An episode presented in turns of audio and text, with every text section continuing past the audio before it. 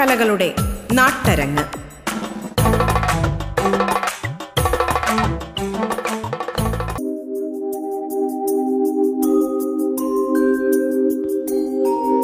മാന്യ ശ്രോതാക്കൾക്ക് നമസ്കാരം. കേരളത്തിലെ ജനകീയ കലാരൂപമായ ഓട്ടംതുള്ളൽ എന്ന കലയെക്കുറിച്ചാണ് അരങ്ങിന്റെ ഇന്നത്തെ അധ്യായത്തിൽ നാം ചർച്ച ചെയ്യുന്നത്. പ്രശസ്ത ഓട്ടംതുള്ളൽ കലാകാരനും കേരള കലാമണ്ഡലം എക്സിക്യൂട്ടീവ് മെമ്പർ കൂടിയായ കലാമണ്ഡലം പ്രഭാകരൻ നമ്മോട് സംസാരിക്കുന്നു.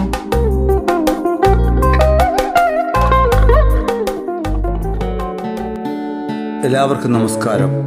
ഞാൻ കലാമണ്ഡലം പ്രഭാകരൻ ഒരു ഓട്ടൻതുള്ളൽ കലാകാരൻ. തുള്ളൽ ഗ്രാമം എന്ന പേരിൽ അറിയപ്പെടുന്ന കുട്ടമത്താണ് എന്റെ ജന്മസ്ഥലം. കാസർഗോഡ് ജില്ലയിലെ കുട്ടമത്ത് നാട്. തുള്ളൽ പ്രസ്ഥാനത്തിന്റെ വളർത്തച്ഛൻ തുള്ളൽ പരിഷ്കർത്താവ് എന്നൊക്കെ വിശേഷിപ്പിക്കുന്ന ശ്രീ മലബാർ രാമൻ നായർ എന്റെ അച്ഛന്റെ ജ്യേഷ്ഠനാണ് അതായത് വല്യച്ഛൻ. ഇപ്പോൾ എഴുപത്തഞ്ച് വയസ്സ് പിന്നിട്ട ഞാൻ പ്രൈമറി സ്കൂൾ വിദ്യാഭ്യാസ കാലത്താണ് ആദ്യമായി തുള്ളലിലേക്ക് ആകൃഷ്ടനാകുന്നതും തുള്ളൽ പഠിക്കുവാൻ ആരംഭിക്കുന്നതും. അന്ന് ഞങ്ങളുടെ നാട്ടിലെ വളരെ അറിയപ്പെടുന്ന തുള്ളൽ ഗുരുനാഥനായ ശ്രീ കെ ടി കുമാരനാശാന്റെ കെ ടി കുമാരനാശാന്റെ കീഴിലാണ് ഞാൻ ആദ്യമായി ദക്ഷിണ വെച്ച് തുള്ളൽ പഠനം ആരംഭിച്ചത്. സ്കൂൾ ഒഴിവു സമയങ്ങളിൽ സമയം കിട്ടുമ്പോഴൊക്കെ ആശാന്റെ അടുത്ത് പോവുക തുള്ളൽ പഠിക്കുക. അത് ഞങ്ങളുടെ നാട്ടിലെ ഒരു പതിവ് കൂടിയായിരുന്നു. അതായിരുന്നു സമ്പ്രദായം. അങ്ങനെ എന്നെ ആശാൻ ആദ്യം പഠിപ്പിച്ച കഥ കിരാതൻ കഥയാണ്. പിന്നീട് ഹൈസ്കൂൾ വിദ്യാഭ്യാസം തുടങ്ങിയപ്പോൾ സമയക്കുറവിനാൽ ഞാൻ പഠിച്ചത് നീലേശ്വരൻ രാജാസ് ഹൈസ്കൂളാണ് ഏതാണ്ട് ഒരു ദിവസം എട്ടും എട്ടും അങ്ങോട്ടിട്ട് ഇങ്ങോട്ടിട്ട് അങ്ങനെ പതിനാറ് കിലോമീറ്റർ നടന്നിട്ടാണ് കാൽനടയായി നടന്നിട്ടാണ് ഞാൻ ഹൈസ്കൂൾ വിദ്യാഭ്യാസം നടത്തിയിരുന്നത്. അപ്പോൾ ഈ ശനി ഞായറുകളിലൊക്കെ സ്കൂൾ സംബന്ധമായ എഴുത്തൊക്കെ ഉണ്ടായതുകൊണ്ട് പഠനം നിർത്തേണ്ടി വന്നു. പത്താം ക്ലാസ് പാസ്സായപ്പോൾ ആയിരത്തി തൊള്ളായിരത്തി അറുപതിൽ ആയിരുന്നു അത്. അന്ന് കേരള കലാമണ്ഡലത്തിൽ എന്നെ തുള്ളലിലെ ഒരു ഉപരിപഠനം എന്ന പോലെ ചേർത്തു. അവിടെ തുള്ളൽ കൊണ്ടുതന്നെ ചേർത്തത് എന്റെ വലിച്ചാണ് തുള്ളൽ ആചാര്യനായിരുന്ന മലബാർ രാമൻ നായർ തന്നെ. മലബാർ രാമൻ നായരാണ് കലാമണ്ഡലത്തിൽ ആദ്യമായിട്ട് തുള്ളൽ ഗുരു തുള്ളൽ പഠനം കലാമണ്ഡലത്തിൽ ആരം കളരി ആരംഭിക്കാൻ വെള്ളത്തോളിന്റെ കൂടെ സഹകരിച്ച പരിശ്രമിച്ച ഒരു വ്യക്തി എന്ന നിലയിൽ വലിയച്ഛൻ തന്നെയാണ് എന്നെ കലാമണ്ഡലത്തിൽ കൊണ്ട് ചേർത്തത്.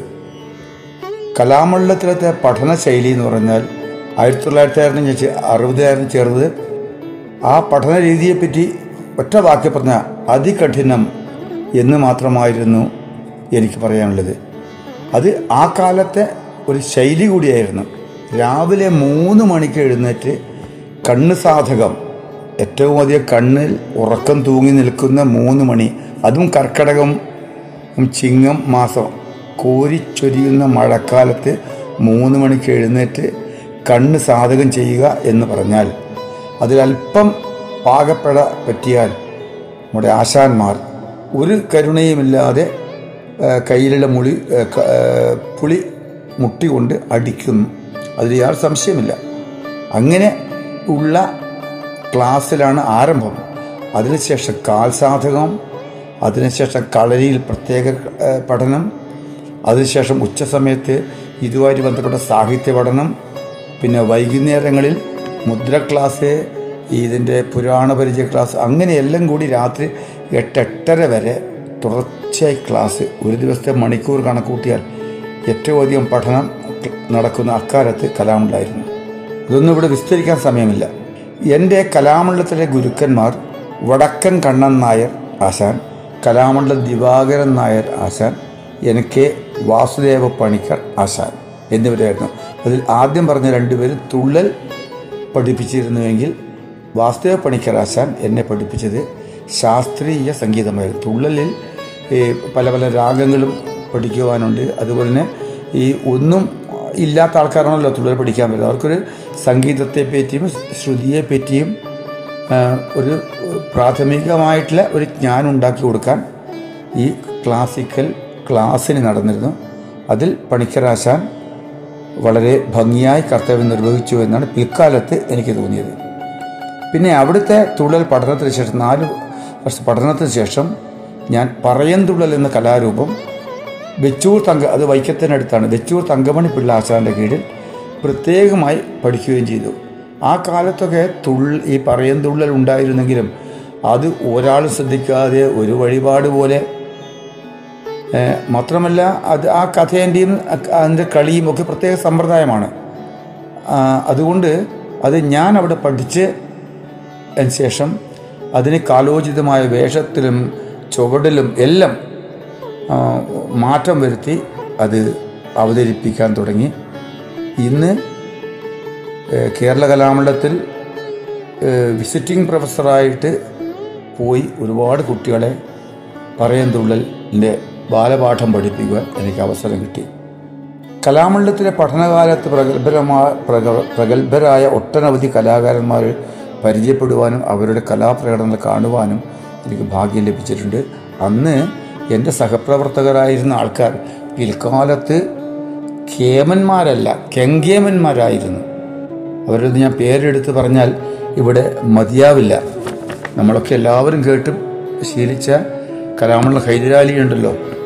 ആ ഹൈദരാലി കലാമുള്ള ശങ്കരൻ ഭ്രാന്തരി കലാമുള്ള വെൺമണി ഹരിദാസ് ഒക്കെ എന്റെ കൂടെ ഒരേ ഒരേ ഒന്നിച്ച് ഞങ്ങൾ അവർ സാധകം ചെയ്യുമ്പോൾ അവർ പാട്ട് സാധകം ചെയ്യുമ്പോൾ ഞങ്ങൾ തുള്ളൽ സാധകം ചെയ്യുന്നു. അതുപോലെ തന്നെ ഒന്നിച്ച് കുളിക്കുന്നു ഒന്നിച്ച് കിടന്നിറങ്ങുന്നു. അങ്ങനത്തെ ഒരു കാലമായിരുന്നു. ആ സമയത്തെ ഗുരുക്കന്മാരുടെ പേര് അതിനേക്കാൾ കേമന്മാരാണ് അതൊക്കെ ഇപ്പോൾ ഓർമ്മയിൽ പറയുമ്പോൾ പലപ്പോഴും മറവി പറ്റും. എനിക്ക് അതുകൊണ്ട് ഞാൻ അവരും പറയുന്നില്ല. എന്നാലും ഇപ്പോഴത്തെ തുള്ളലിന്റെ എല്ലാം എല്ലാമായ പത്മശ്രീ ഡോക്ടർ ഗോപി ആശാൻ എന്നെ പഠിപ്പിച്ച ഒരു ഗുരു മാത്രമേ ജീവിച്ചിരിക്കുള്ളൂ ആ ഗോപി ആശാൻ അന്ന് കലാമണ്ഡലത്തിലെ ഗുരുവായിരുന്നു. എന്നെ കളരിയിൽ ഈ ദിത്തത്തത്ത മുതലായ കാൽസാഗങ്ങളും പിന്നെ കണ്ണ് സാധകവും ഒക്കെ ശീലിപ്പിച്ചത് ഗോപിയാശനായിരുന്നു പിന്നെ പത്മശ്രീ വളരെ പ്രഗത്ഭനായ വാഴയങ്കട കുഞ്ചുനായരാശാൻ. എന്റെ കാലത്തെ അവിടുത്തെ വാർഡൻ എന്റെ ഗുരു ഗുരുവുമായിരുന്നു ഗുരുവുമായിരുന്നു. പിന്നെ പത്മഭൂഷൺ രാമൻകുട്ടി നായരാശാൻ എന്റെ അവിടുത്തെ വാർഡനായിരുന്നു കലാമണ്ഡലത്തിൽ പിന്നെ പട്ടിക്കാന്തോടി ആശാന്റെ മകനായ കലാമൺ പത്മനാഭൻ നാരാശാൻ. അങ്ങനെ അങ്ങനെ. പിന്നെ കൃഷ്ണൻകുട്ടി പൊതുവാളാശാൻ അപ്പുക്കുട്ടി പൊതുവാളാശാൻ. ആ അവരുണ്ടൊരു വാദ്യവിഭാഗമാണ്. അങ്ങനെ ഒട്ടനവധി. പിന്നെ നീലകണ്ഠൻ നമ്പീശനാശാൻ ഇവരൊക്കെ എന്റെ ആ കാലത്ത് എന്റെ ഗുരുക്കന്മാരായും അവരുടെയൊക്കെ പലതരത്തിലുള്ള ക്ലാസ്സുകൾ അറ്റൻഡ് ചെയ്യാൻ ഭാഗ്യം കിട്ടിയ ഒരാളാണ് ഞാൻ. അരങ്ങ് ഇടവേളയ്ക്ക് ശേഷം തുടരും.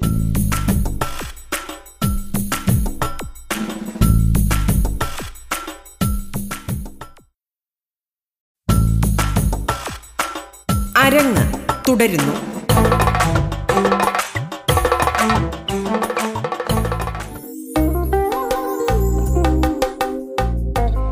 പ്രശസ്ത ഓട്ടംതുള്ളൽ കലാകാരനും കേരള കലാമണ്ഡലം എക്സിക്യൂട്ടീവ് മെമ്പർ കൂടിയായ കലാമണ്ഡലം പ്രഭാകരൻ നമ്മോട് സംസാരിക്കുന്നു.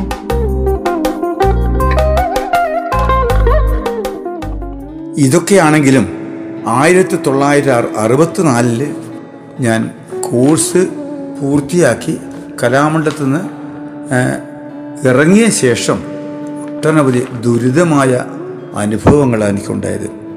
നാട്ടിലെത്തിയപ്പോൾ ഈ നാല് വർഷത്തെ ഇത്രയും മണിക്കൂർ പഠിച്ച ആ സർട്ടിഫിക്കറ്റ് കൊണ്ട് ഒരു ഗുണവുമില്ല.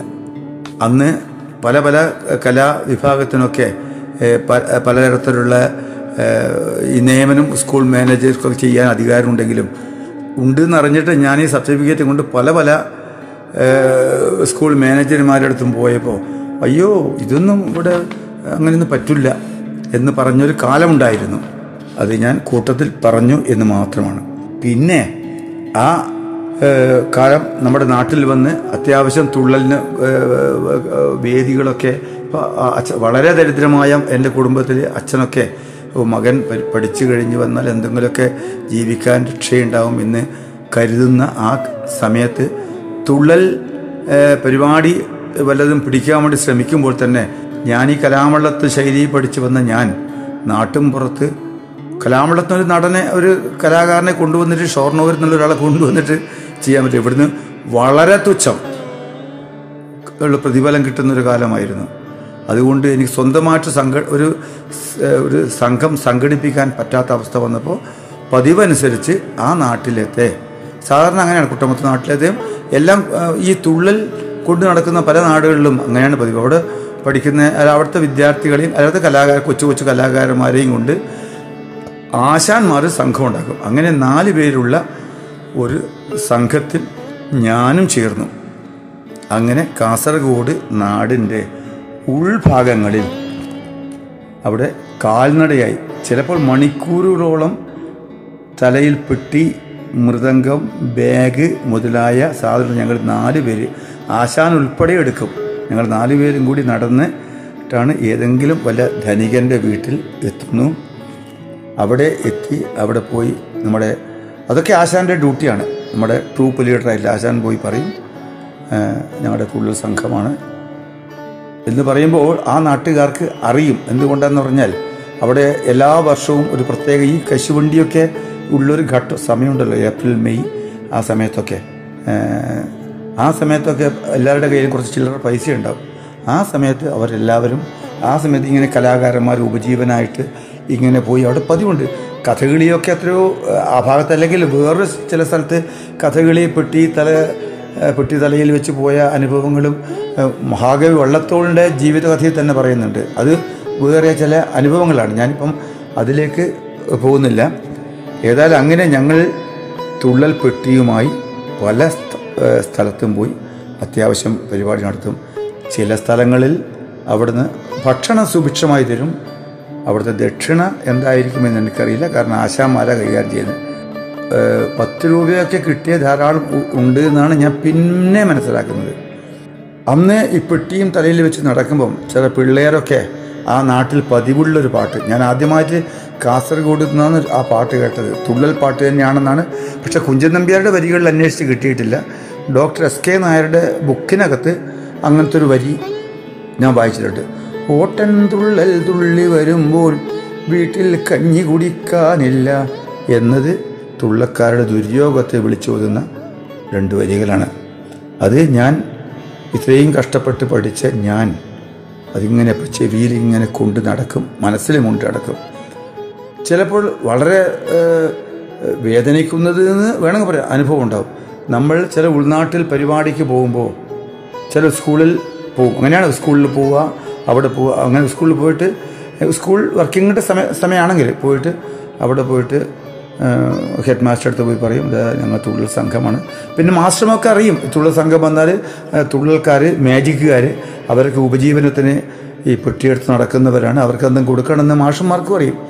അപ്പോൾ ആ ഹെഡ് മാസ്റ്റർ പിള്ളേരോടൊക്കെ പറയും നാളെ നിങ്ങൾ ഇരുപത്തഞ്ച് പൈസ കൊണ്ടുവരണം. അത്രയാണ് ഞാൻ കേട്ടിട്ടുണ്ട്. കൊണ്ടുവരണം ഇവിടെ തുള്ളക്കാർ വരുന്നുണ്ട് പറഞ്ഞാൽ എല്ലാവരും ഇരുപത്തഞ്ച് പൈസ വരും അത് നമ്മൾ സ്വരൂപിച്ചാൽ നമുക്കൊരു ഒരു പത്ത് പഞ്ച് രൂപ ചിലപ്പോൾ ആവുമായിരിക്കും. അങ്ങനെ ആണ് ഞങ്ങൾ ചില സ്കൂളുകളിൽ പരിപാടി നടത്തുക.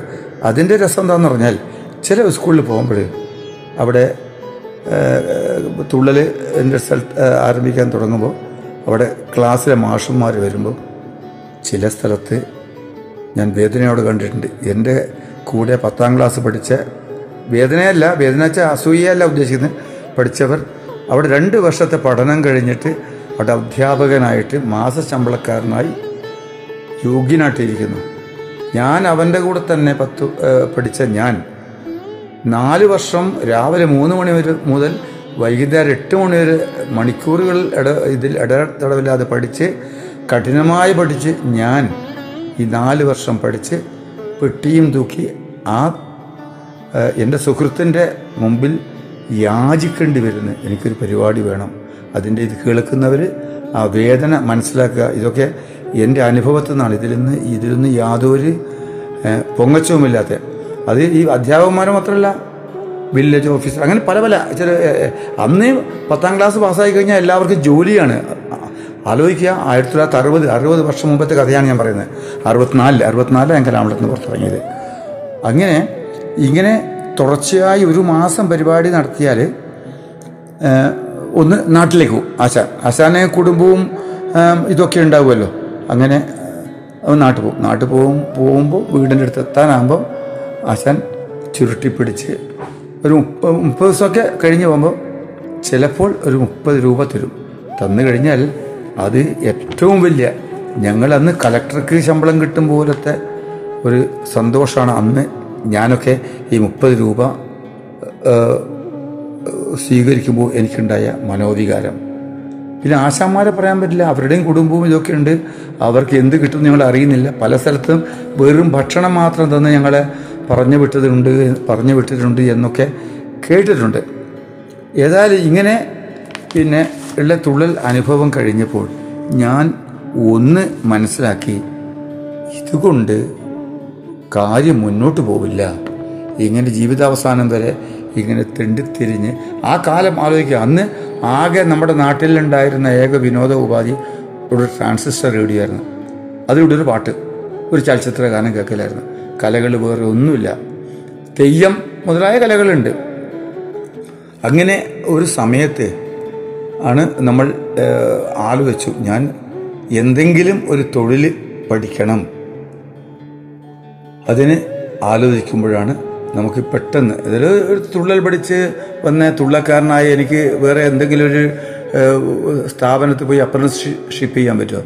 അപ്പോൾ സാധാരണ ഒരു വർക്ക്ഷോപ്പിൽ ഒരാളുടെ ഒരു വില്ലേജ് കാസർഗോഡ് ജില്ലയിൽ തന്നെ പിലിക്കോട് വില്ലേജ് വർക്ക്ഷോപ്പ് പറഞ്ഞൊരു വർക്ക്ഷോപ്പ് തുടങ്ങിയിരുന്നു. ആ വർക്ക്ഷോപ്പിൽ ഞാൻ ചേർന്നു. എന്താണെന്നറിയോ? മെക്കാനിക്കൽ ജോലി പഠിക്കാം മെക്കാനിക്കൽ ജോലി പറഞ്ഞാൽ അതൊരു ഒരു ഇൻഡസ്ട്രിയൽ വർക്ക്ഷോപ്പായിരുന്നു ഇൻഡസ്ട്രിയൽ വർക്ക്ഷോപ്പ് പറഞ്ഞാൽ ഇത് കേട്ടവർക്ക് എത്ര പേർക്ക് അറിയുന്നറിയില്ല അവിടെ ഈ ഈ വണ്ടിയുടെ സ്പെയർ പാർട്സ് ഉണ്ടാക്കുന്ന ലെയ്ത്ത് മെഷീൻ ഉണ്ടായിരുന്നു വെൽഡിംഗ് മെഷീൻ ഉണ്ടായിരുന്നു ഡ്രില്ലിംഗ് മെഷീൻ ഉണ്ടായിരുന്നു പവർ പ്രസ് ഉണ്ടായിരുന്നു ഷേപ്പിംഗ് അങ്ങനെ ഒരുപാട്. അത് ഗവൺമെന്റിന്റെ ഒരു അപ്രൂവ്ഡ് വർക്ക്ഷോപ്പായിരുന്നു അത് Cheruvathur J T S S C എന്ന സ്ഥാപനം ആയിരത്തി തൊള്ളായിരത്തി അമ്പത്തി ഏഴിൽ ഇ എം എസ് മിനിസ്ട്രി വന്നപ്പോൾ തുടങ്ങിയ സ്ഥാപനത്തിൽ കോഴ്സ് കഴിഞ്ഞ് പുറത്തിറങ്ങുന്നവർക്ക് ട്രെയിനിങ് കൊടുക്കാൻ വേണ്ടി ഗവൺമെന്റ് തുടങ്ങിയ ഒരു ഇതാണ്. ഒരു അർദ്ധ ഇതായിരുന്നു. അപ്പോൾ അതിൽ സൊസൈറ്റി ആയിരുന്നു ഭരണം അതുകൊണ്ട് ആ സൊസൈറ്റിയുമായിട്ട് ഉള്ള എന്റെ അച്ഛന്റെ പരിചയവും ബന്ധവും കാരണമാണ് എനിക്കവിടെ എല്ലാവർക്കും എല്ലാം ഈ അവിടുന്ന് പാസ്സാവുന്ന പത്ത് പേർക്ക് ആ ട്രെയിനിങ് പത്ത് പേരെ ട്രെയിനിങ് എടുക്കുമ്പോൾ അവർ ഒരു നിയമം ഉണ്ടാക്കി ഒമ്പത് പേര് പിന്നെ അവിടെ അവിടെ പഠി അവിടെ നിന്ന് പഠിച്ച് പാസ്സാവരും ഒരു ഗന്ധമില്ലാത്ത ഒരാളെയും. അതായത് ഒരു പഠിക്കാത്ത ഒരാളെയും ഇതിൽ ചേർക്കാം. അപ്പോൾ ഞാൻ അവരുടെ കൂടെ ചേർന്നു. അവിടെയും ഞാൻ കുഞ്ചൻ നമ്പ്യാരുടെ രണ്ട് വരി പാടട്ടെ. മുല്ലപ്പൂം പൊടിയേറ്റ് കിടക്കും. കല്ലിനുമുണ്ടാം ഒരു സൗരഭ്യം. ഞാൻ അങ്ങനെ ആ മുല്ലപ്പൂ അവരുടെ പൊടി അവരുടെ വർത്തമാനത്തിൽ നിന്നും അവരെല്ലാം ഈ J T S S C ഉണ്ട് അന്ന് ഈ ഇംഗ്ലീഷ് പ്രയോഗിക്കുന്ന എന്റെ ഓർമ്മയിൽ ഞാൻ ഹൈസ്കൂളിലൊക്കെ പഠിക്കുമ്പോൾ വെറും മലയാളം മീഡിയം ആയിരുന്നു. J T S L C മുഴുവൻ ഇംഗ്ലീഷായിരുന്നു അപ്പോൾ ഇംഗ്ലീഷിൽ അവർ വാക്കുകളാണ് സ്പെയർ പാർട്സിന്റെ എല്ലാ പേരും പറഞ്ഞ് അങ്ങനെ ഭാഗ്യം കൊണ്ട് എനിക്ക് ഇപ്പം ഞാൻ അല്പം തമാശ രൂപത്തിൽ അഹങ്കാരം കുറച്ച് അന്നേരം എനിക്ക് ബുദ്ധിയുണ്ടായിരുന്നു തോന്നുന്നു. അതുകൊണ്ട് ഇതൊക്കെ പെട്ടെന്ന് പെട്ടെന്ന് പഠിച്ചു. പക്ഷേ ഞാൻ വളരെയേറെ വിഷമിച്ചിട്ടുണ്ട്. അതായത് വർക്ക്ഷോപ്പിൽ വേഷം കിട്ടി നിന്നാൽ എല്ലാവരുടെ ഭാവിയും ഞാൻ അവിടുത്തെ വലിയ പണിക്കാരനാണെന്ന വിചാരം. പല വണ്ടിക്കാരും വണ്ടിക്കാരൊക്കെ അവിടെ റിപ്പയറിനൊക്കെ വന്ന ആൾക്കാർ എന്നോട് ചില പിട്ടറെ ആ വണ്ടി ആ സ്പാനർ ഒന്ന് എടുത്തേ പന്ത്രണ്ട് പതിമൂന്ന് സ്പാനർ എടുത്തതെന്ന് എന്നോട് പറഞ്ഞാൽ ഞാൻ വന്നിട്ട് ഈ സ്പാ ഈ സ്പാനറിന്റെ കൂട്ടത്തിൽ ആകാശം നോക്കി നിൽക്കും. എനിക്കൊന്നും അറിയില്ല. ഒന്നും അറിയില്ല. ഞാൻ കലാമണ്ഡലത്തിൽ പഠിച്ച തുള്ളൽ പാട്ടുകൾ തുള്ളലിന്റെ താളങ്ങൾ നവരസാപനയും ഇതൊക്കെ പഠിച്ച് വന്ന ഞാനാണ്. ഇവിടെ വന്നിട്ട് ഈ ഇരുമ്പ് ഹാമർ ആ, ചിലപ്പോൾ ആശാൻ പറയും ആ പ്രഭാരം ആ ഹാമർ എടുത്ത് അത് ആ കമ്പി ഒന്ന് വളച്ച് ഇവിടെ ചേർക്കാൻ നോക്കൂ എന്നൊക്കെ പറയും. അപ്പം ഇരുമ്പ് കൊണ്ട് ഇരുമ്പ് ഹാമർ കൊണ്ട് അടിച്ച് പൊട്ടി വളച്ച് പിടിച്ചിട്ട് അതൊക്കെയാണ്. ഞാൻ തുള്ളൽ സമയത്ത് മനയോല കൺമഷി എല്ലാം തേക്കുന്ന ആ കയ്യിൽ പിന്നെ നല്ല കരിഞ്ഞ ഓയിൽ അത് ഒരിക്കലും കൈ കഴുകിയാൽ കൂടി പോകാത്ത അങ്ങനത്തെ ഓയിലാണ് അങ്ങനെയുള്ള ഗ്രീസും അതൊക്കെ തേച്ച് പഠിപ്പി തേച്ച് പിടിപ്പിക്കാൻ പഠിപ്പിച്ചു. അങ്ങനെ ദുരിതപർവ എന്ന് തന്നെ പറയാം. അങ്ങനെ അവന്ന് ഒരു അപ്രന്റീസായിട്ട് തന്നെ അത് ഒരു വർഷമോ രണ്ട് വർഷമോ കഴിഞ്ഞതിന് ശേഷമാണ് അവിടുന്ന് ഒരു ചെറിയ സ്റ്റൈപ്പന്റ് എനിക്ക് കിട്ടിയത്. എന്തുകൊണ്ട് ഞാൻ ഗന്ധമില്ലാത്തല്ലേ അങ്ങനെ ആറു വർഷത്തെ പഠനം കഴിഞ്ഞപ്പോൾ ഞാൻ പി എസ് സി പരീക്ഷ ഒരു പരീക്ഷയൊക്കെ പാസ്സായി. പി എസ് സിയിലെ ഒരു ടെസ്റ്റ് ഒരു മെക്കാനിക്കൽ ടെസ്റ്റ് ഉണ്ട്. നമുക്ക് ഈ ഇതിനെപ്പറ്റി അറിയുമോ എന്നറിയാൻ വേണ്ടി. അങ്ങനെ പിന്നെ അത് കോഴിക്കോട് പിന്നെ പോളിടെക്നിക്കിൽ വെച്ചുണ്ടായത് അത് കഴിഞ്ഞു. അതിനുശേഷം ആലുവ വെച്ചിട്ട് പി എസ് സി ഇന്റർവ്യൂ കഴിഞ്ഞ്. ഞാൻ എനിക്ക് കെ എസ് ആർ ടി സിയിൽ ഒരു ഉദ്യോഗസ്ഥൻ ശമ്പളമുള്ള ഉദ്യോഗസ്ഥനായിട്ട് ജോലി കിട്ടി. ഞാൻ തിരുവനന്തപുരത്ത് അവിടെ പാപ്പനംകോട് സെൻട്രൽ ബസ്സിലാണ് എന്റെ ജോലി ആരംഭിച്ചത്. നാടൻ കലകളുടെ നാട്ടരങ്ങ്.